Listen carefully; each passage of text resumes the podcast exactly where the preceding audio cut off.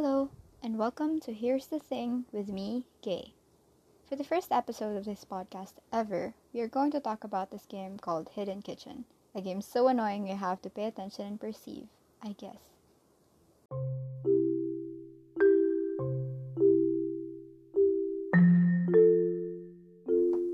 This is episode 1, Why is there a bulldog sleeping in my kitchen?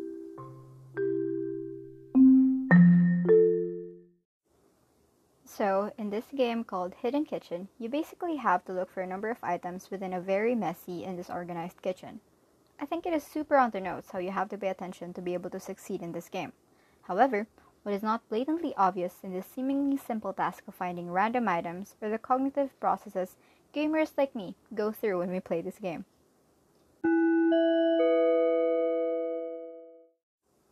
First, we are going to talk about the cognitive process of attention. Specifically, its concept reflected in the game, which is the two possible directions of attention and how it influenced the way of playing the game. One of these is called bottom-up direction, which means that the saliency of an object captures your attention.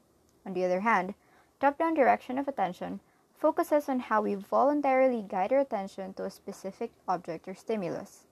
Are these present in the game? Absolutely. As a matter of fact, both of these directions go hand in hand in the game. First of all, bottom-up direction alerts us to the salient items in the midst of the mess. Therefore, we would most likely notice first the things that are unusual or odd, like a sleeping bulldog. However, since we are tasked to search only for specific items, top-down direction of attention comes to play. In a way, it modulates the signals from the bottom-up attention and instead guides us to what we are actually looking for. This was greatly incorporated in the game because despite being distracted by the many things in the kitchen that capture our attention, you would always go back to voluntarily navigating your attention to what you actually need to look for.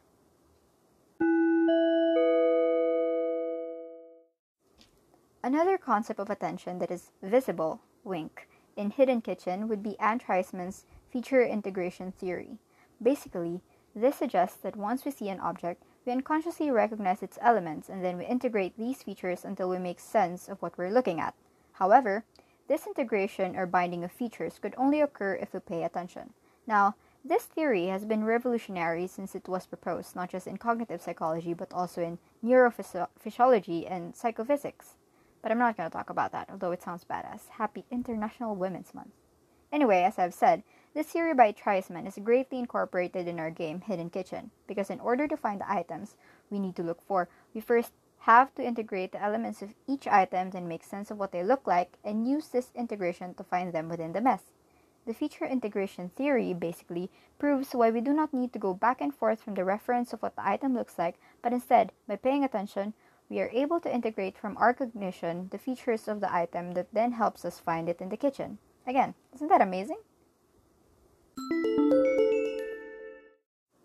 Okay, since we've gotten attention out of the way, let's now talk about another cognitive process called perception.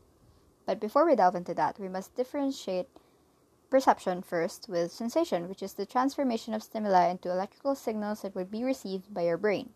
Consequently, your brain processes these signals, you become aware of the stimuli you paid attention to, and act on it. That is perception. This is also called the perceptual process, and this process, I believe, was exemplary reflected in the game. Once you have paid attention to the reference of the items, we look for each of these in the kitchen, right? Now, the perceptual process begins when among the chaos of stimuli, our eyes, which is the sensory receptor in this case, will come in contact with one of the referenced items we are looking for. Once we pay attention to this stimulus, let's say the sleeping dog, our sensory receptor sends signals of what we just saw to our brain.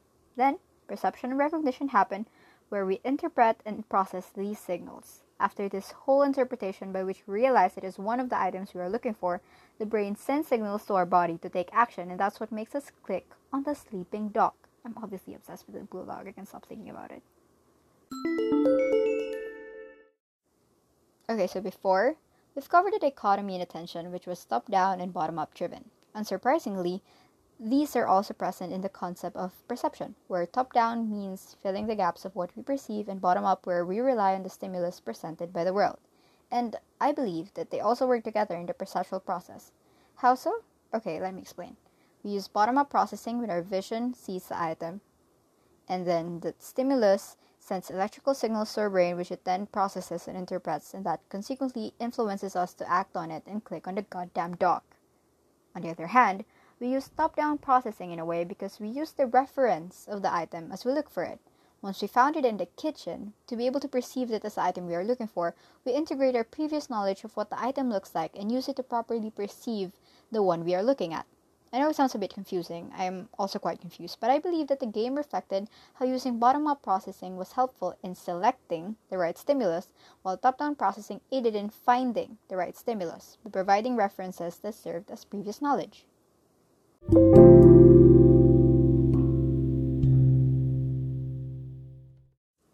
And there you have it, attention and perception in Hidden Kitchen.